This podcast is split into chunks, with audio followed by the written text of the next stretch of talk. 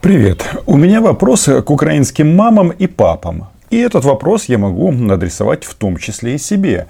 А хотел бы я, чтобы а, моих детей отправили защищать русский мир на таджикско-афганскую границу. Ну или в Афганистан. Кто-то скажет, что это невозможно. Ну, такое уже было в истории Украины, когда она была в составе Советского Союза. Так вот, сейчас российская пропаганда, ну, с одной стороны, они тут э, нас называют фашистами нацистами, но почему-то считает, что мы должны обязательно слиться в одно что-то целое. И это целое будет называться Россия. И если это произойдет, а это не произойдет, то наших детей отправят а, защищать российские интересы в различные части а, мира. По-моему, это понятно. Почему я говорю об а, таджикско-афганской границе? Ну, потому что наши российские друзья насмеялись над американцами и НАТО. А Байден принял окончательное решение вывести американскую группировку из этой прекрасной, но очень горной и непобедимой страны.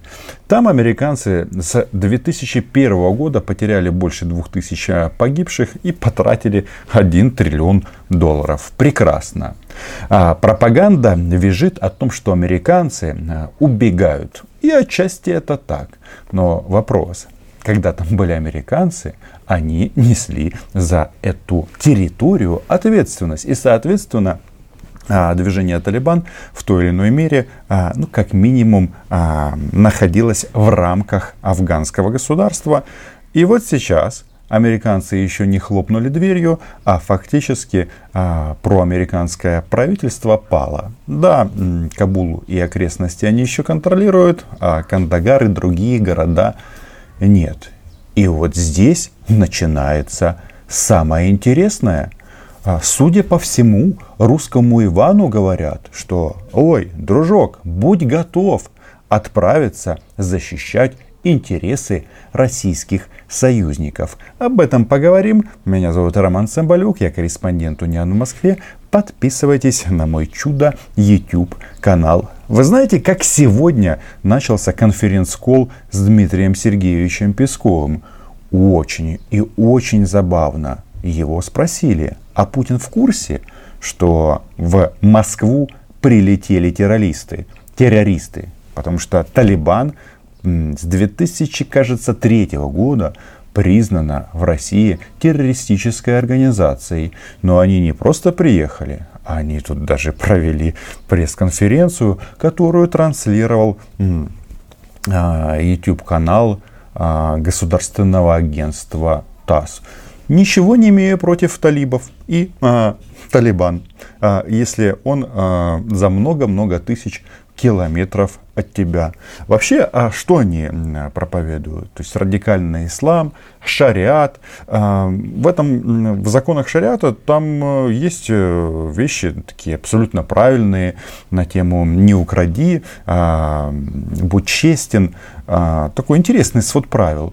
Но почему-то Human Rights Watch и другие правозащитные организации э, типа Transparency International при э, с словах о том, как Талибан расправляется с людьми за, как они считают, преступления, э, даже это не комментируют по той причине, ну, скажем так, это немножечко не соотносится с современной европейской культурой и моралью, э, этикой, ну и вообще, головы рубить это такое дело.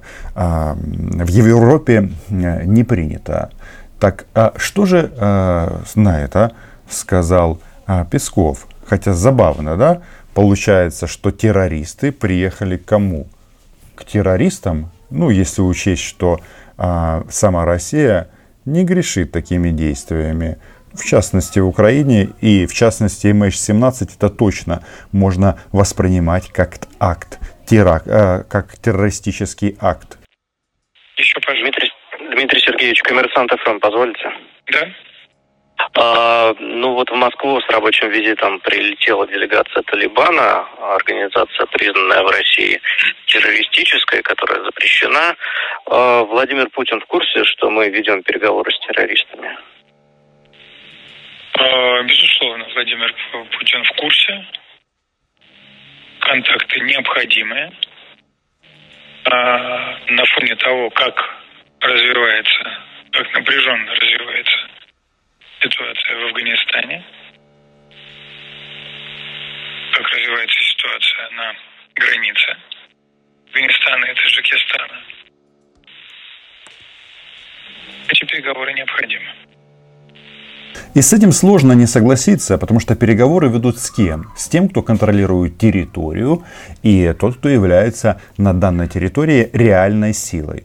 Э, в нашем случае, вот смотрите, э, если такую провести параллель э, с российскими террористами на востоке Украины, то почему мы не ведем с гауляйтерами никаких переговоров? Ну, там есть эта трехсторонняя контактная группа, полудохлая, ну и все. Почему? Потому что эти люди, которых Москва э, подставляет как бы э, в качестве главных э, говорящих голов, они ничего там не решают. И с ними переговоры вести не имеет никакого смысла. А с талибами с этой точки зрения вести переговоры нужно, потому что они решают, кому жить, а кому нет. Так вот, а если а, так вот посмотреть на заголовки российских информационных агентств, которые пресс-конференцию представителей движения Талибан отписывали очень подробно, то а, можно возрадоваться за наших а, российских товарищей. Ну вот, например, Талибан гарантирует безопасный вывод иностранных войск из Афганистана.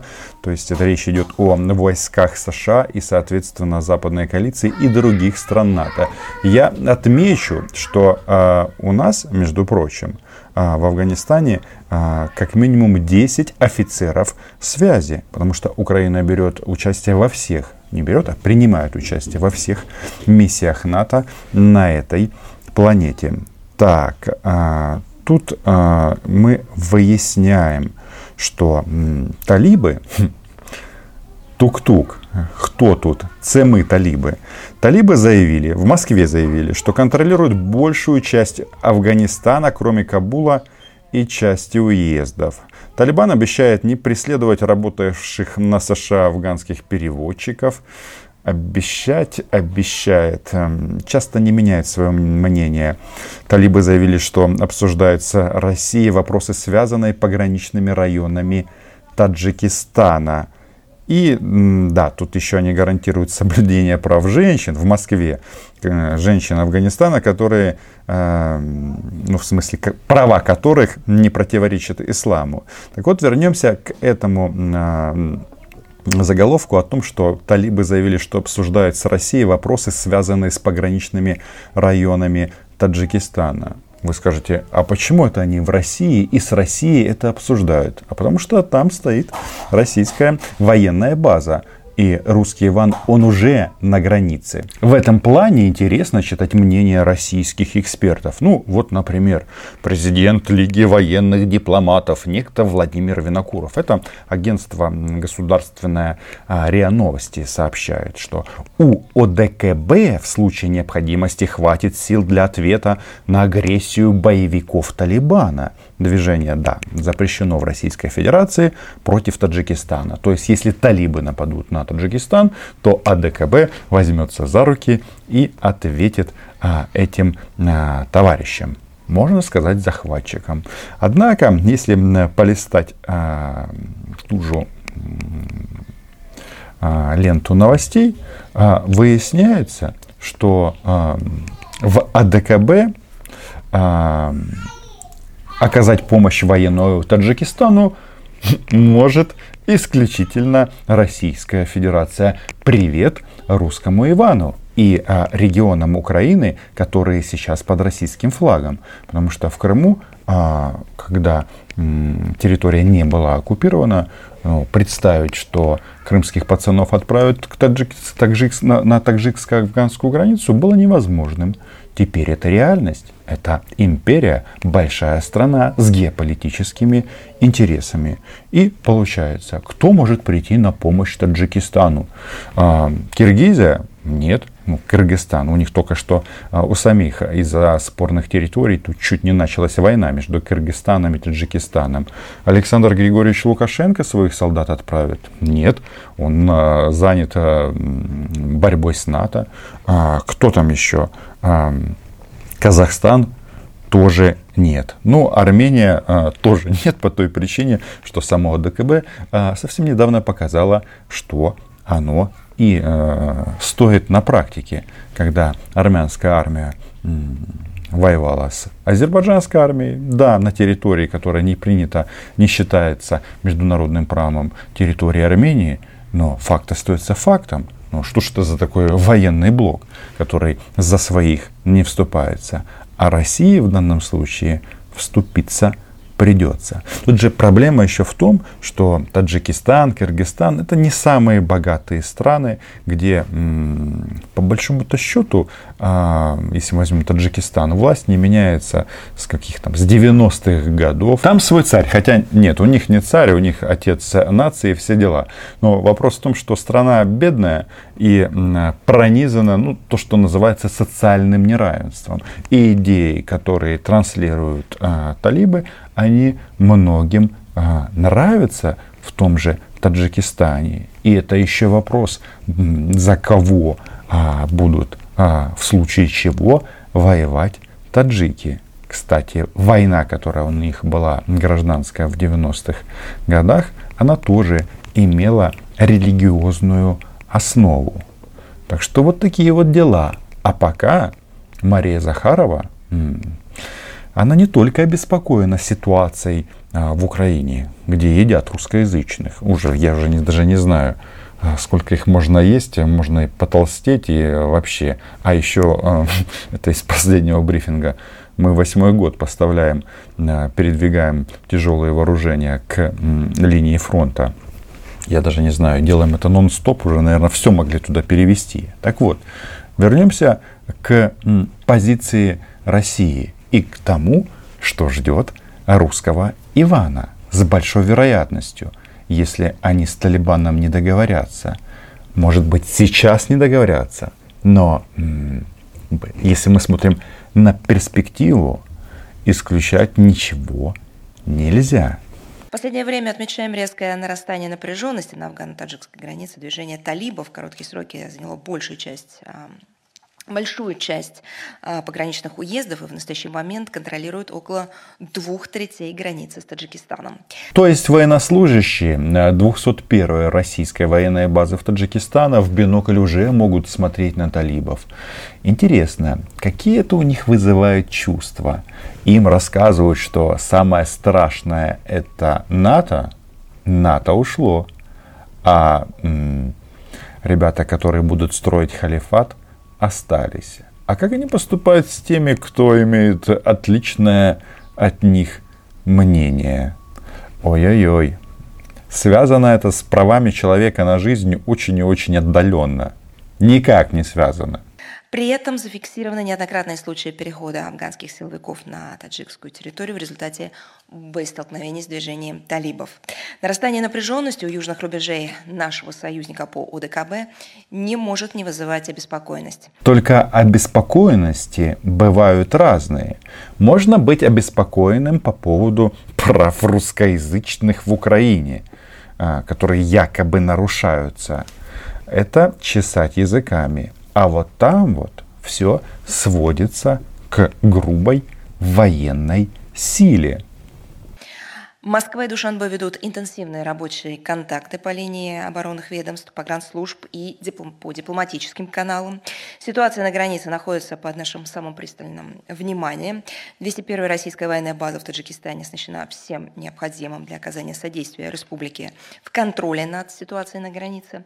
В случае необходимости дополнительные меры будут предприняты со всей решимостью в духе российско-таджикистанского союзничества для недопущения агрессии или территориальных провокаций.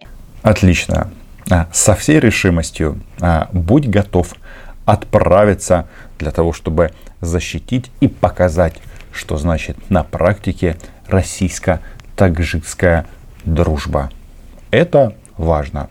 Но Тут можно ерничать, можно не ерничать. Вопрос в том, что для таких стран, как а, Россия, не вмешаться в эту ситуацию, ну, по сути, невозможно.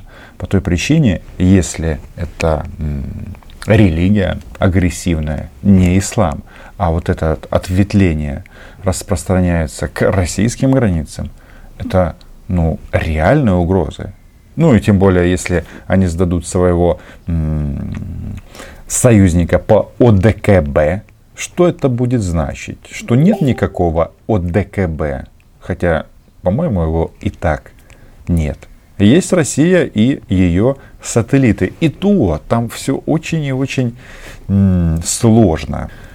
Закончу это видео с того, с чего начало. Лучше жить со всеми соседями в мире, ни с кем не воевать, торговать, зарабатывать, ездить в гости. И Россия в данном случае не исключение в идеальной картине мира.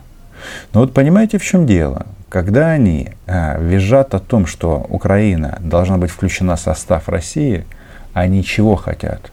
Они рассматривают нашу страну как а, мобилизационный ресурс. И в истории так было неоднократно, когда а, молодые парни из Украины отстаивали интересы империи во всех точках мира. Вы уверены, что нам это надо? Как мне кажется, а, лучше защищать свою страну. В этом есть смысл и логика. Ну а пока подписывайтесь на мой YouTube канал, ставьте на лайки и отдельное спасибо патронам и патронессам, которые, несмотря на жару и лето, продолжают поддерживать мою YouTube деятельность. Чао!